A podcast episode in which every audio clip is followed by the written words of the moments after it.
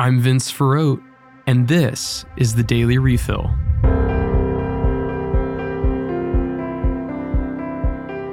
Today, we have a marathon of headlines we want to fill you in on, so buckle in and sit tight because a lot is happening in the world.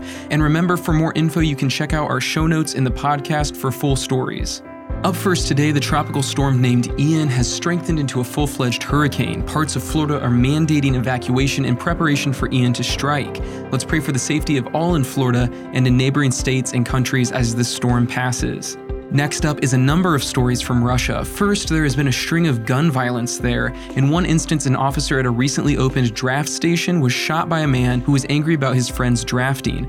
Meanwhile, another Russian man set himself on fire in protest of the draft announcement from President Putin. All of these show the growing tension in the Russian people with the insistence of President Putin on this war in Ukraine. Unrelated to the war in Ukraine, a Russian man opened fire in a school and killed at least 15 people, 11 of whom were children.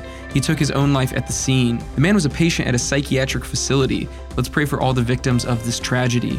In other international news, Cuba has legalized same sex marriage. The news comes as an overwhelming majority of those who voted cast their ballot in favor of its legalization. According to the Electoral Council in Cuba, 74.1% of eligible voters took part in the national referendum. Finally, two pieces of news from President Biden. First, the Congressional Budget Office said that the president's student loan forgiveness program will cost roughly $400 billion. The total amount of student debt that currently exists sits at about $1.6 trillion. Lastly, the president has announced that airlines and travel sites must clearly display all fees that may be added to ticket charges. The new rules are hoping to increase transparency for consumers and drive competition between carriers. This has been the Daily Refill. For more, visit spokestreet.com.